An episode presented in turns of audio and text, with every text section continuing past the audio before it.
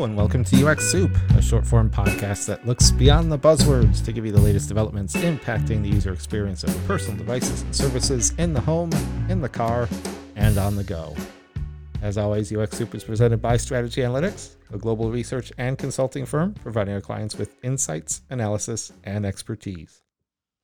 Last week, we started our conversation with Doctor Bryan Reimer from M I T, talking about advanced vehicle technologies, advanced driver assistance systems, issues with how they are named and communicated to the driver, issues with dealers, public-private partnerships. Today, we are going to continue that conversation with him. And in this episode, we will cover some of the research findings that he had with naturalistic on-road data collection, some of the anecdotes that he found in terms of how consumers are using these technologies, bit more about the public and private elements and how to move this forward and where he thinks robotaxis and other automated driving features are going to evolve. So this is part two of our talk with Doctor Bryan Reimer.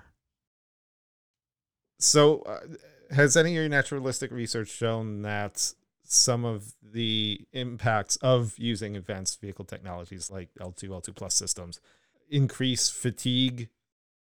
I was on a long drive the other day and using one of these torque-based systems. And after thirty minutes, I just felt very exhausted because I am there doing nothing. I am trying to pay attention because I don't fully trust it, going around curves and seeing trucks in my way. And no, I'm going to torque here, but then I'm just kind of sitting there the rest of the time. What have you seen in terms of impact on fatigue? Chris, I don't think that there's any science here yet. I think there is you know, growing evidence that using a, a driver assistance system, a level two system for extenuating periods is hard. And that's one of the reasons that most users are turning these systems on and off over the highway as they feel they need support, want a little relief from the driving task, but paying attention to the road is really difficult. So, you know, let's switch over to driving again. So we strategically turn the automation on at times to relieve workload and shift workload and change workload, and perhaps a little too frequently to send a text. And we turn it off when it's getting too hard to pay attention and attend to the road without doing something actively. And that's the, the proper utilization model that we see developing. The improper is leave it on all the time and, and not pay attention to the road at all. We you know, obviously see some of those extreme cases out there. So spent some time behind these vehicles as well. And, and I think the times that I've tried to keep the automation on the whole time for a long trip, fatigue does increase. But that is not the predominant model. I think that what happens is you turn it on for five, ten minutes, twenty minutes, then you decide to pass, turn it off, pass a car, engage. You're changing this dynamic and the kinematics of driving here over time. And that's why I said earlier is that automation is already reshaping how we move in the vehicle and, and accelerating how we do that. So when you, you next time you get into a level two capable vehicle and begin to use the automation, it's almost you want to use it as an assistance piece that you turn on at some points to experience and then turn off and drive again. And in most reports, people begin to talk about how that relieves fatigue, reduces workload, and makes driving more enjoyable and more comfortable. So when it's hard to do something, it is fatiguing. But when you use that and you begin to you thread that into your daily commute, on and off, when it's there to support me, you know what? Most reports are, most, again, anecdotal reports, is that it reduces fatigue. And I think that, you know, some of the science has got to be developed in these areas. And I, you know, I wish we had the resources to do it faster. The data is sitting on disk, quite frankly, at this point. I guess that after doing your naturalistic data observations, you also conduct interviews. So I was curious to know what are the reasons to get distracted. What are the excuses or the justifications that you have heard behind those behaviors? You know, Diana, that's a good question. I've, I've heard so many different perspectives that it's hard to, to summarize one here, direction here. But I think one's got to remember that while driving is a major safety issue on the global scale in global fatalities, as well as, as fatalities here in the States, one's got to remember that in the broad scheme of things, we travel a lot, okay? In between every adverse event that occurs on the road. So how many trillion V and T are, are travel globally, and you divide that by the number of fatalities, you realize that, hey, we really travel a long way between something really bad happening. And we even travel a really long way be, you know, before even minor accidents occur. So it's within those long travel periods, people recognize and, and do a lot of things they probably shouldn't do. Pick up their phone, hundreds, thousands, if not millions at times, supporting that, hey, I can get away with this. Because the brain's tuned to saying, hey, if you did it once, I got away with it. I want to do it again. I want to fit this in. Nothing happened last time. I'll fit this in again. And, and so we're providing the, the reinforcement that I can do this in the context of, you know, perhaps an overarching umbrella of education and public service announcements that says, hey, this is probably a bad idea. So you know, we all know texting and driving is a bad idea. We know looking away from the road for long periods of times is bad, but we've all gotten away with it so many times that it's easy just to, eh, well, you know, nothing bad's going to happen this time. And that's why I'm a strong advocate, especially under automation, partial automation, and really overall, to bring camera-based driver monitoring systems into the mainstream, begin to set some reasonable red lines here of supporting drivers to make better moment-to-moment decisions. If the red light went on and said, hey, Diana, bad time to text right now, or you've been looking off the road for too long, and again, forgetting about the auditory alarm perturbing the driver, if the red light went on and said, hey, just remember, bad idea, tapping you on the shoulder softly, it's amazing how much more effective you would get over time paying attention and saying, eh, well, this reminder system clearly knows it's a bad idea. Just a tap back there. You know, we like to do the right things, but we just need some really subtle reminders to move us in the right direction. Long and short ago, you know, we used to get in the car and do all kinds of things, from drinking and driving to our seatbelts, that we abated over time by supporting a more cohesive and more well-rounded strategy to moving behavior over time. Now, some of that's enforcement, some of that's public service, and some of that at the end of the day is silly little idiot lights that blink on the dashboard times. Have you ever overtaken a vehicle that you can perceive that the vehicle is doing funny things, not adhering to lane discipline, and then you say, well, yeah, he was on the phone? Sometimes I think these people should see themselves from the outside to really understand the impact of these distractions on their performance. Well, Diana, that's a good observation. I think that's a really important observation, especially in the teen driver area and the developing driver area, is that we do have the technologies now. And you know, we've done huge amounts of work in grade eight licensure, um, slowly introducing people to the freedom of mobility globally. But imagine if you brought a data logger into a car. The car has all this technology now, and said, you know what? To get a driver's license, we're going to log all this, and you're going to experience some of what you're doing as a positive tool to motivate more effective behavior over a lifetime. And I think it's really important is that where we start is an indication of where we're going to be able to get people to, and, and looking to lifelong education here as a key piece. Many professions out there have continuing education requirements. You have to learn about stuff to grow as an individual, as an employee, as a contributor, as a member of society. Many countries out there, if not most at this point, you get your license at age sixteen, seventeen, or eighteen, and there is no education requirement beyond that. It's all learn as you go, do as you want, just don't go outside the lines too far. And I think we need to revisit lifelong driver education to support consumer understanding, consumer responsibility, and to move the system forward, you know, to really reduce the carnage on the roads. I'd love to be a supporter of Vision Zero. I think that the concept of trying to mitigate all accidents is a beautiful conversation, but how do we really set some really realistic targets at globally reducing auto fatalities by five percent a year?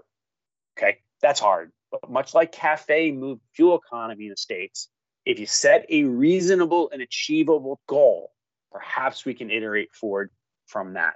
And if, while we would love to take more carnage out of the roads in the next year or two than five percent a year, if you set five percent a year as your goal over twenty years, you've made a whole big dent at a major undertreated health crisis. And a major undertreated health crisis where we have many of the tools to do better. So you talked a bit before about the collaboration between the system technology and the driver and using it sometimes and not using it other times. The average new car buyer in the U S is in their mid fifties. Have you seen age-related differences in terms of adoption of that cooperation? Chris, you know, while we have hundreds of thousands of miles of data, when it comes to slicing and dicing this data by age, gender, culture, or other economic factors, it gets much more difficult. One of the reasons that I'm hoping that Advanced Vehicle Technologies Consortium that, you know, that co-founded continues to grow is that as the data gets bigger and richer, and we begin to have more ability to slice and dice that data, we can ask, answer some of those questions more effectively. It really is the need to get the entire industry working together pre-competitively under an umbrella to help scrape at the sum of the stuff together, and letting the data tell us which way to go at certain times, as opposed to, you know, necessarily the questions that, that a design team may have or an engineer may have. The data tells a story, and it's really important to follow that data trail to understand things that would never have seen the light of day and can lead to much more effective design strategies long-term. One more question about, so the, the whole public-private collaboration in terms of either continuing licensing education or in terms of, you know, nomenclature or other regulatory aspects of these systems. It's so very obviously complex. In the U S, you have fifty different states with their own laws. You have Uh, U K, now different laws than E U has to have, and other areas of the world. Do you see that having that kind of public-private collaboration is going to be fruitful? Who's in charge of that? Who's who's yeah. working on that? That's an interesting question, Chris. And I think it's really difficult, especially here in the U S, where there, quite frankly, is a more adversarial relationship between the regulators and industry, and an effort where many don't we, for a lot of re- good reasons, the two sides don't like sitting down together and being transparent. And I think that we need to look, and, and academia can play a very pivotal role in this, is, is a neutral playing field. But I think we need to increasingly look at getting these two sides to communicate. The technologies we are talking about are so complex, not one individual can describe the characteristics, the technology backbone, all the fundamental components. It's an entire design and engineering team that is required to understand these technologies, okay? No one has that single expertise, nor can the regulatory side understand what is the right and wrong answers in a lot of these pieces. You know, it used to be, you know, I'll use N H T S A as an illustration in the U S. Hey, you went and did a bunch of small research projects trying to develop standards to build a new federal motor vehicle safety standard. You know, we are now talking about problems that industry is spending hundreds of millions of dollars trying to solve, and has made engineering assumptions based upon considerable investment that can't be easily replicated, that needs to be communicated, discussed, and a reasonable red line standard developed from that. So it takes both sides, and it probably is going to require some neutral playing field to bring these sides together to communicate more effectively. And communication is the key. You can't keep talking past each other. I mean, I think that the consumer wants safer vehicles. We all have known someone who's been harmed or died in an automobile accident. Um, we've come way too accepting of the number of people killed on roads every year. But we also want more convenient and more comfortable mobility. And to do this and to balance these things together, you know, without every car being one hundred thousand dollars, which isn't practical either, we need to make some really good decisions as an industry, as a society, and need to look at some of the approaches to mitigate harm and make good safety benefit decisions. It's much like the F D A here. We have technology that needs to be proven transparently why it works and why it improves the system, and then we need to move that out into the mainstream. But we need to be sure that this technology improves. We can't hide behind closed doors and saying, we have data, trust us. No. There's a reason that many folks trust what the F D A approves for medical devices, pharmaceuticals, et cetera, in ways that wouldn't trust an experimental medicine. And we need to be much more transparent in that process that can help build trust in the system over the long haul. Um, and I think one important factor here is that, look, a decade ago, and we've known each other for several years, you heard me talking a lot about the future is autonomous, but it's going to take a long time to get here. And one of the folks who's been around this area for the best part of a decade saying, no, we're not going to make any of our objectives in high automation. Not that I don't believe that robo-taxis aren't going to come. I do. It's just going to take decades until those technologies and a fundamental business model can support those technologies in a way that reshapes how I live and move. Okay, that means that the technology is going to have to continue to evolve. The cost points of the technology reduced before I'm going to have the ability to take a robotaxi across Boston at a price point at or below Uber, or more effectively than I'm going to get into my own personal automobile. So this is a metamorphosis of our mobility system that will take the best part of a century to fully unfold. And for the vast majority of that, automation is going to be assisting us as opposed to replacing us in many, if not most, of the trips we take. So that uh, century of development is going to give you at the with the Advanced Vehicle Technology Consortium a lot of work to do. Well, you know, Chris, given how complex, you know, the human interaction with these technologies are and how fast the technology is that we develop and deploy are evolving, it is really a continuous process improvement problem. You know, we look at when we began to collect data with Super Cruise a couple of years ago, hey, that was the only system out there with, that was hands-free driving. And, and it's been for you know, the best part of three years now. But there are some other technologies, Ford's Blue Cruise, I believe the system coming from Jeep here, that have leveraged some of the innovation and the lead characteristic that G M developed into their own facets of hands-free driving systems that take different design and development assumptions, slightly different use cases, and phenomenal engineering teams working on these technologies. But this is all a bunch of educated assumptions. How this all works when it gets to the consumer's hands, how this looks when you move from a Cadillac C T six purchaser to a Ford F one fifty purchaser, you know, is much the same as we talked about with Tesla a few years. You know, how is autopilot change when you move from the Model S, Model X consumer to the Model three consumer with, with a vastly different display characteristic? We need to understand this. We need to understand what works. And then we need to build from that faster. And the key is you can learn a lot from looking. And the industry needs to look together, you know, leverage synergies where we can to accelerate their competitive focus. And boy, it's fun watching this industry talk about problems that, hey, we've seen this, you've seen this, we published this here, we this data supports this, and beginning to piece together better design strategies by having access to collaborative shared insight understanding that can come from real world data. I think that's a good place to end it. We're out of time. Thank you so very much, Bryan, for joining us today. We really appreciate it. Chris, thanks very much for having me, and look forward to continuing the dialogue with the team at Strategy Analytics and, and the global players in policy and industry out there to help move us and continually evolve us forward in, in striking a balance between our need to improve safety and our needs to provide more convenient, comfortable, and reasonably priced mobility. All right. Thank you very much. Thank you, Bryan. If you have any questions about Bryan's work at M I T, his Advanced Vehicle Technology Consortium, or if you have questions for us about advanced driver assistance systems, automation, or anything regarding the automotive user experience, or if you'd like to send us any questions at all, you can email us at u x soup at strategy analytics dot com.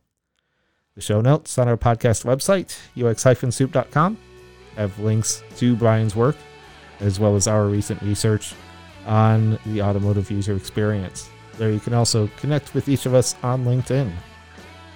A reminder that U X Soup is sponsored, as always, by Strategy Analytics. Check out the latest user-focused insights in mobile, automotive, and the smart home by visiting strategy analytics dot com. Thanks for joining us. Bye for now.